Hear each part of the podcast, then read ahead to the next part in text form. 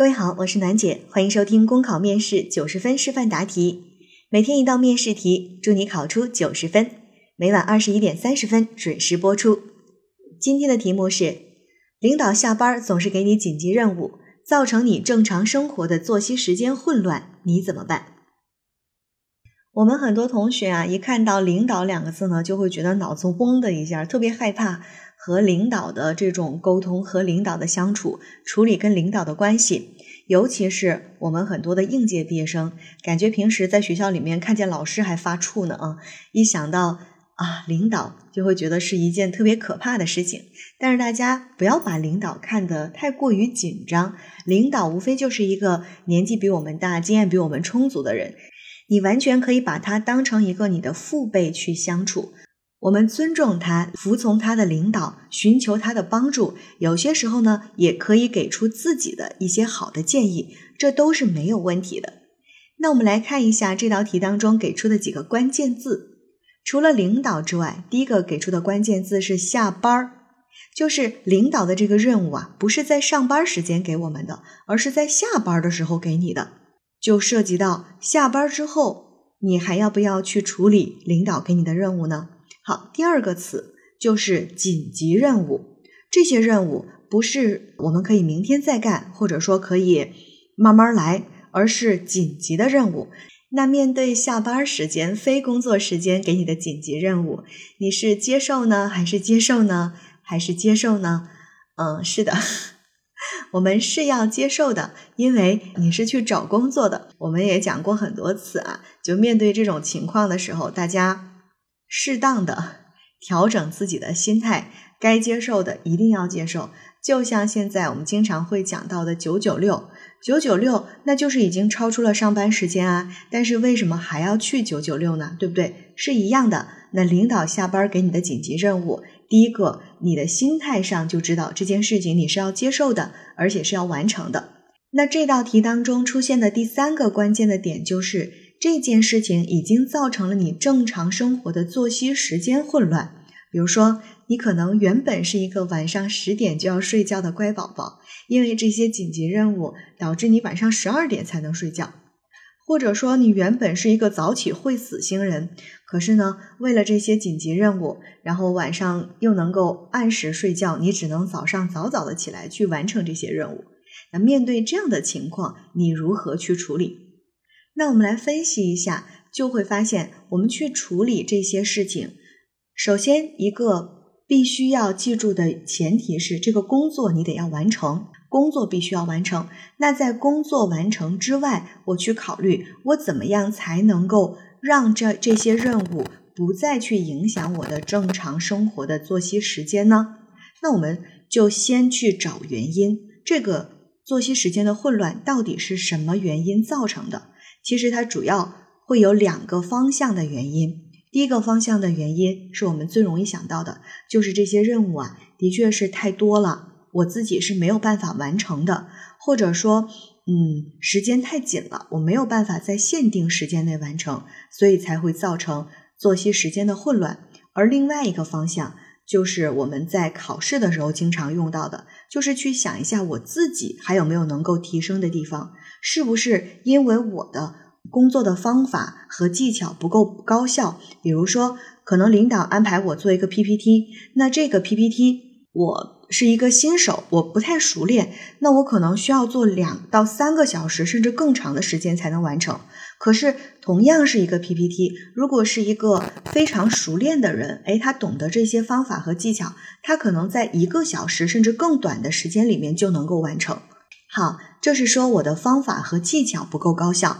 那还有没有其他的原因呢？有没有可能我的时间安排不够合理？有没有可能因为我刚进单位，所以对情况不够了解？每一次领导布置任务了，我还需要去查非常多的资料才能够开始这项工作。这就是我们去考虑自己的原因，而且考虑自己的原因要考虑的比较多。因为如果你一上来就说，嗯，这个。任务太急了，任务太多了，我完不成。然后我去找领导，跟领导说，要么你给我宽限时间，要么你给我增派人手。那考官就会想，那我问你这样的题目的是什么呢？我们在答所有的面试题的时候，一再的强调，一定要考虑命题人为什么考你这样的题。他不是为了让你去找领导解决问题的，他是为了让你最好能够自己去解决问题的。所以在这一道题当中，你答题的重点一定是你如何通过自己的努力去解决问题。那有的同学也许会问说，那我可以去寻求领导的帮助吗？是可以的，在你自己想了很多很多的办法。仍然没有办法完成的情况下，我们是可以去和领导沟通，向领导去寻求帮助的。我们也相信，在这种情况下，领导一定会给我们提供帮助。但我们仍然要先从自身入手，争取靠自己的努力能够解决问题。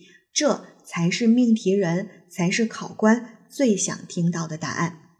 就是我们常说的那一句：不是你想说什么。而是命题人和考官想听什么，这是大家在所有面试题的时候都要去注意的一件事情。好，现在考生开始答题。领导下班后给我安排紧急任务，一般来说呢，这些任务都是既紧急又重要的，因为很多时候领导也是刚刚从上级部门开会回来才给我布置工作，我非常能够理解领导。那从另外一个角度来考虑，这些任务交给我，对我来说也是一个挑战和锻炼自己的机会。因此，我会调整心态，探索更多的科学的方法，来解决工作和作息时间的协调问题。首先，我会先完成工作，明确工作的要求、时间节点，根据轻重缓急的原则和各项工作完成的时间节点的要求。迅速调整时间，认真合理的去安排统筹好我当前的各项任务，挤出时间来完成工作。其次，对于紧急任务造成我正常的作息时间混乱的问题，我会先从自身找原因，并及时调整，力求解决问题。第一，如果是因为工作方法和技巧不够高效。我会积极向领导、向有经验的同事学习如何去提高工作效率，还可以自己购买一些书籍或者是网络课程来提升。比如说，通过学习办公软件的进阶课程，熟练的使用快捷键，尤其是加强 Word、PPT 等办公软件的学习，比如快速排版、一键转换等，切实的去提高我工作的速度。第二，如果是工作时间的安排不够科学。计划不够清晰，那我会去提升自己的时间管理能力。比如说，每天上班第一件事情就是将今天最重要的工作事项列出来，一一的去完成，并且预留出机动的时间，以备有紧急任务的时候使用。还可以将自己每天的碎片化时间整理出来，并充分的利用。比如在上下班的路上听听书，午饭之后呢，放下手机，闭目养神。调整自己的生活状态。第三，如果是因为我刚来单位时间较短，对单位的业务工作不够熟悉，业务能力和知识不够扎实的话，我会利用业余时间进行学习，比如去阅读税法、了解春风行动、纳税申报、优化营商环境等相关材料，以储备专业知识。我还会向单位的业务标兵请教，积极参加单位组织的各项培训。认真学习，记录要点，主动去参与各种模拟的练习，增加我的实际操作的经验。